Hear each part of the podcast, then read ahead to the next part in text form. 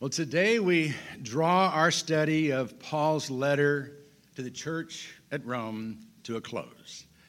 Well, actually, we finished the body of the letter a couple weeks ago, and last week we began looking at the personal notes and greetings at the end of his letter. And, and there we found a portrait of the Apostle Paul.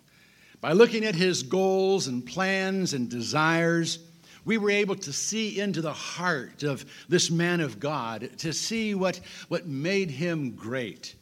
And it was an exciting picture we were able to paint. This morning we get to the greetings at the end of his letter, and there we'll find snapshots of many of the former day saints to whom he wrote. Now, you may recall that Paul had never been to Rome. He wasn't writing to a church he had founded and where he was personally well known. So, to assure that his letter would be well received, he makes as many connections as possible between himself and the Roman Christians, and he does this by name dropping. I'm sure most of us have heard it's not what you know, but who you know. Well, the Apostle Paul and what he knew was obviously more important than who he knew, but he still wisely used the who you know card and mentioned everyone, apparently, that he knew in Rome, sending personal greetings to each one of them. And that's the way he draws this book of Romans to a close. Now, on the surface, it might seem that this would have no relevance for us today, but I think it can if we will picture ourselves in this list of saints. Instead of merely seeing this as Paul sending greetings to the saints of the first century, let's pretend that he's sending greetings to us today. Let's imagine that Paul is writing to Chatham Christian Church, and we are the individuals mentioned in this letter. Well, then, since Paul generally makes a short statement about each individual mentioned, as we read through these verses, I want you to keep asking yourself what Paul would have to say about you. Would he commend you by name for your work or faith, as he does many in the church at Rome? Or would he merely mention your name, having nothing particular to say about you, as he does some? Or would he avoid mentioning you by name at all, but make it clear that other Christians were to avoid you because you're a troublemaker, causing dissension in the church, as some were apparently doing in Rome? So let's take a look at these former day saints and look for ourselves in their midst. Well, before Paul actually starts mentioning those he knew in Rome, he has a few words to say about the one who was bearing the letter to Rome. We begin first verse of the 16th chapter. I commend to you our sister Phoebe, who is a servant of the church which is in Cenchrea, that you receive her in the Lord in a manner worthy of the saints and that you help her in whatever matter she may have need of you. For she herself has also been a helper of many and of myself as well. Phoebe was a deaconess. That's what the word translated servant here actually means. And she was from the church in Cenchrea, a little village on the coast south and east of Corinth. Now, not only may she have been called a deaconess, she had met, perhaps been actually set apart as a deaconess to minister to the needs of individuals in the church because they recognized that she had gifts of ministry and compassion and had a heart to serve. And she was a helper of many, including the Apostle Paul. She was a woman who did whatever needed to be done and now she's been entrusted with the delivery of Paul's letter to the church at Rome. Now, one commentator has noted she carried under her robe the entire future of Christian theology. now, that may be overstating the case, but not by much. Phoebe was obviously a woman to be admired, and Paul encouraged the church in Rome to welcome her and meet whatever needs she might have. He then began his greetings to the saints in Rome, beginning with a very special couple.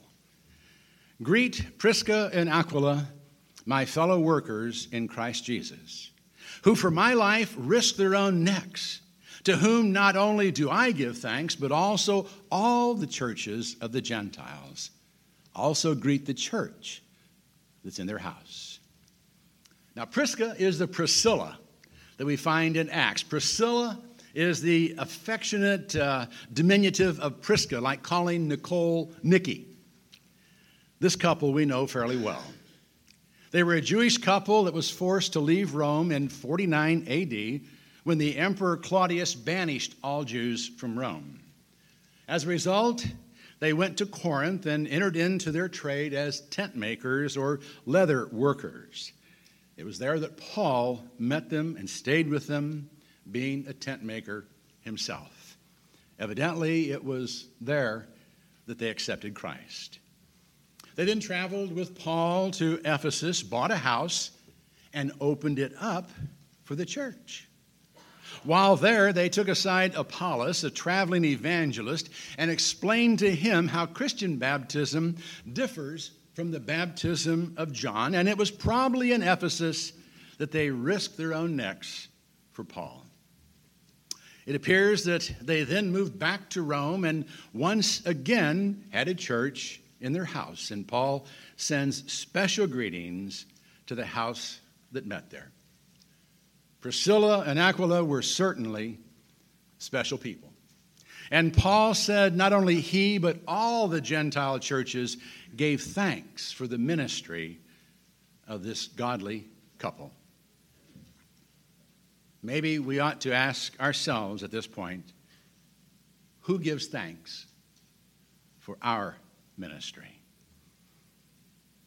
Well, be that as it may, let's read on and take a look at some of the one phrase commendations Paul passes out to the other saints he knew or knew about in Rome. Greet Epaenetus, my beloved, who is the first convert to Christ from Asia. Greet Mary, who has worked hard for you. Greet Andronicus and Junius, my kinsmen, and my fellow prisoners, who are outstanding among the apostles, who also were in Christ before me. Greet Ampliatus, my beloved in the Lord. Greet Urbanus, our fellow worker in Christ, and Stachys, my beloved. Greet Apelles, the approved in Christ. Greet those who are of the household of Aristobulus. Greet Herodion, my kinsman. Greet those of the household of Narcissus who are in the Lord. Greet Tryphena and Tryphosa, workers in the Lord. Greet Persis, the beloved, who has worked hard in the Lord. Greet Rufus, a choice man in the Lord, also his mother and mine. Greet Asyncritus, Phlegon, Hermes, Patrobas, Hermas, and the brethren with them. Greet Philologus and Julia, Nereus and his sister Olympas, and all the saints who are with them. That's a great passage to ask someone to read in Sunday school, isn't it? and if you're really good, you say them fast and nobody knows whether it's right or not. Well, since Paul uses the same phrase to characterize several individuals, let's, let's group uh, a few of them together by Paul's comments concerning them and, and think about that particular commendation. Did you notice that uh, Epaenetus, Ampliatus, Stachys, and Persis were all referred to as beloved? Apparently, they had worked their way into Paul's heart in some special way.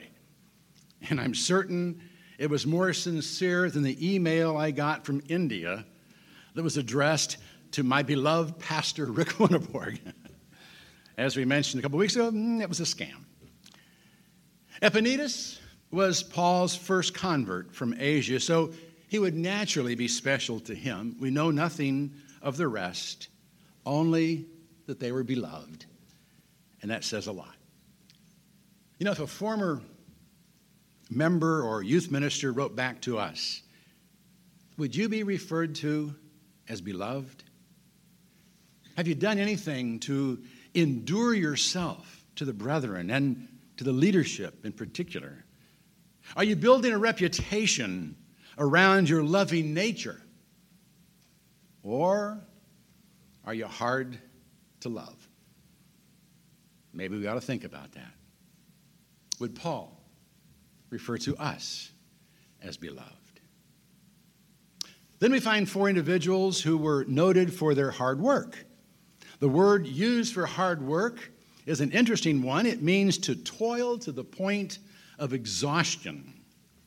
And it's interesting that the word is used to describe the ministry of women in the church. Mary, Tryphena, Tryphosa, and Persis were all ladies who toiled to the point of exhaustion for the Lord. Tryphena and Tryphosa may have been sisters, probably twins. Their names mean dainty and delicate. Yet their reputation is that of workers for the Lord. how many times have the dainty and delicate women of the church put men to shame by their hard work? And how long has it been since you toiled to the point of exhaustion for the Lord? Then we get a glimpse of a couple, Andronicus and Junius, most likely a husband and wife who were outstanding. Paul refers to them as kinsmen, so they were fellow Jews, and he even refers to them as apostles. Now, this is being used in the broad sense of the word apostle. They weren't apostles to the same degree as were the 12 or Paul, but they had apparently been sent out by the church, had suffered imprisonment with Paul, and were even his seniors in the faith, having become Christians before Paul. What more could be said of such a couple than they were outstanding? They were numbered among the greats in the faith. Will our names ever be remembered alongside the names of great ministers and missionaries and workers in the church? What a legacy that would be to leave to our children. Now, it's true that whatever we do for the Lord will be remembered by Him, but why not be remembered for your service in the kingdom by other Christians as well? Next, we find Urbanus, along with Prisca and Aquila, who were known as fellow workers in Christ. They worked together, sharing common goals and objectives and were singled out for their willingness to help. Are you known for your willingness to help? Can others count on you to join in and help do whatever needs to be done? Or do they not even bother to call you anymore because you've refused to get involved so often? Then we find a man with a commendation that I particularly like, Apelles who was approved in Christ. What a way to have your life and ministry summarized approved in Christ. Is it obvious to others that your life and ministry has found approval in Christ? If not, why not? Then we see two households that were known for their faith.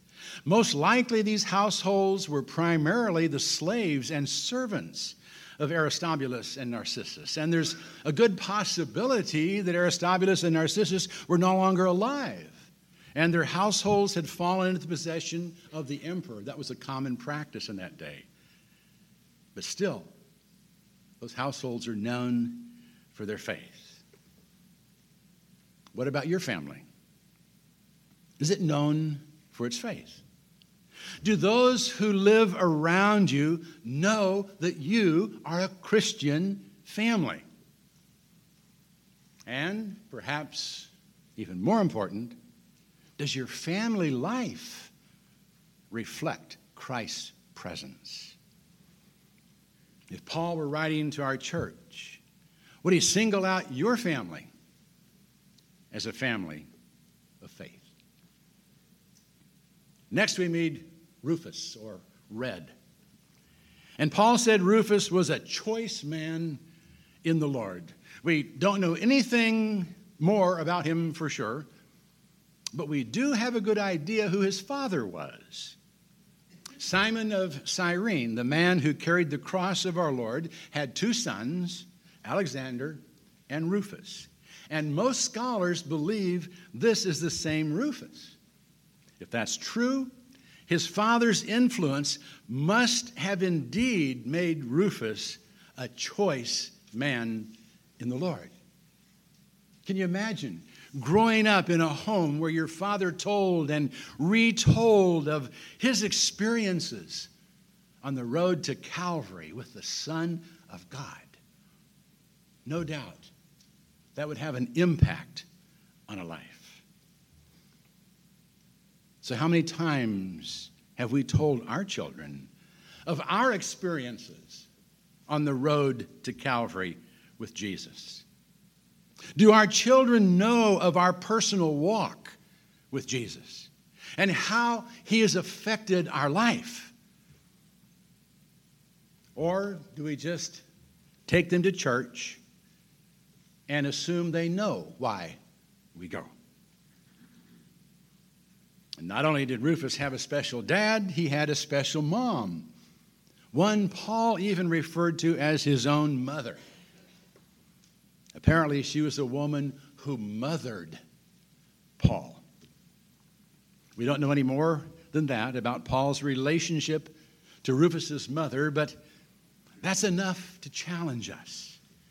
You know, I think there's a special ministry available to senior saints in the church, especially women to take younger Christian women or men under their wing and into their homes and mother them.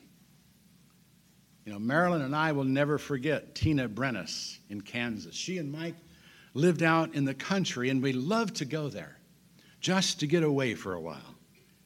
She took Marilyn, who was then an 18 year old preacher's wife, living 400 miles from home, and really mothered her.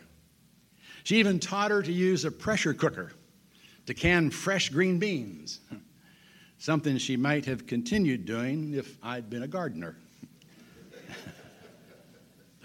you know, there can be a real ministry in mothering others in the church. And Rufus's mother is remembered for mothering the Apostle Paul. How cool is that? Then we come to an individual without much of a commendation. All that's said about Herodion was that he was a Jew, a kinsman of Paul's. I think it would be very sad to have a letter such as this come to Chatham, and the only thing that could be said about us was that we were members of the church. Could anything more than that be said of you. And then we notice that nothing special is said about two groups of Christians in Rome. We don't know if they were friends, small groups, or committees in the church. But I do think it's strange that Paul said nothing of their work or ministry in the body. I wonder if there aren't some Christians who feel they're serving the Lord adequately because they're on a committee or a board or part of a class. Is that really enough? What are you really doing there? Could Paul say more about your group than it exists and you're a part of it? Well, that completes Paul's personal greetings to the saints in Rome. I hope you're able to find yourself there and were challenged to think of what could be said about you. But we're not quite to the end of the letter. After sending his greeting, Paul reminded the Christians to greet one another. He says, Greet one another with a holy kiss. All the churches of Christ greet you. Now, notice he did say, holy kiss. It was a culturally accepted sign of affection. I'm not really recommending that we start kissing each other every Sunday. Maybe a hug or a handshake would be better. What's important is that we are instructed to greet one another. They were, and so are we. So don't just hurry in and hurry out, unless you're late or you've got a class to teach. Linger a little bit. Greet one another. You know, we, we used to take time to actually stand up and turn around and shake hands, and we kind of quit that. And in our germ concerned society, some churches have gone to elbow rubs. Uh, I, I don't know that either of those is essential, but we need to take time to just say hi or eat a donut or drink a cup of coffee with somebody.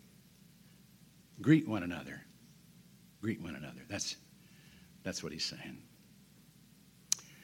Then Paul mentions some who are to be avoided. And I trust that none of us would be included in such a group. He says, Now I urge you, brethren, keep your eye on those who cause dissension and hindrances contrary to the teaching which you learned, and turn away from them. For such men are slaves, not of our Lord Christ, but of their own appetites, and by their smooth and flattering speech they deceive the hearts of the unsuspecting. For the report of your obedience has reached to all. Therefore, I am rejoicing over you, but I want you to be wise in what's good and innocent in evil. And the God of peace will soon crush Satan under your feet. The grace of our Lord Jesus be with you. Some were known for causing dissension in the church. They were not slaves of Christ, but of their own appetites and their bellies. And they could be identified by their smooth and flattering speech. The brethren were to keep an eye on such persons and turn away from them. They weren't to get involved with them or their sins, even in a feigned attempt to do something about it. You know, Paul says we are to be wise in what's good and innocent in what is evil. We don't have to associate with the wicked or study wickedness to defeat it. God will take care of it. He will crush Satan under the feet of saints who simply seek to be holy. That's what a saint is. That's what we're called to do and be. Several from Corinth then sent their greetings to the church at Rome. Timothy, my fellow worker, greets you, and so do Lucius and Jason and Sosipater, my kinsmen. I, Tertius, who write this letter, greet you in the Lord. Gaius, host to me and to the whole church, greets you. Erastus, the city treasurer, greets you, and Quartus, the brother. The grace of our Lord Jesus Christ be with you all. Amen. Tertius was the secretary who actually wrote this letter as Paul dictated it. And Gaius, who was known for his hospitality, was Paul's host in Corinth. Erastus and Quartus add their greetings. And finally, Paul concludes with his third benediction. Now, to him who is able to establish you according to my gospel and the preaching of Jesus Christ, according to the revelation of the mystery which has been kept secret for long ages past, but now is manifested in by the scriptures of the prophets, according to the commandment of the eternal God, has been made known to all the nations, leading to obedience of faith to the only wise God through Jesus Christ, be glory forever. Amen. With that, we close. Jesus Christ is able to establish our standing through faith in His Word. That's why we study it, and that's why we live it. As a church, we're committed to knowing God's Word and living what we find in it. That's why we spend months at a time going through a particular book. Beginning next week, we're going to be back in the Gospels again. We're going into, uh, into Mark's Gospel. And we'll probably spend a year, year and a half in the Gospel. We need to know what God has to say. We need to incorporate it into our lives. And we need to live it out. If we'll do that, the kind of commendations that were given to the believers in Rome could be sent to us. Think about yourself. Think about what would be said. Try to be honest. And then be challenged, perhaps, to do more. My desire, and I trust your desire, is for God to take us and use us. And that's why together we're going to stand and sing Take my life and let it be consecrated, Lord, to thee.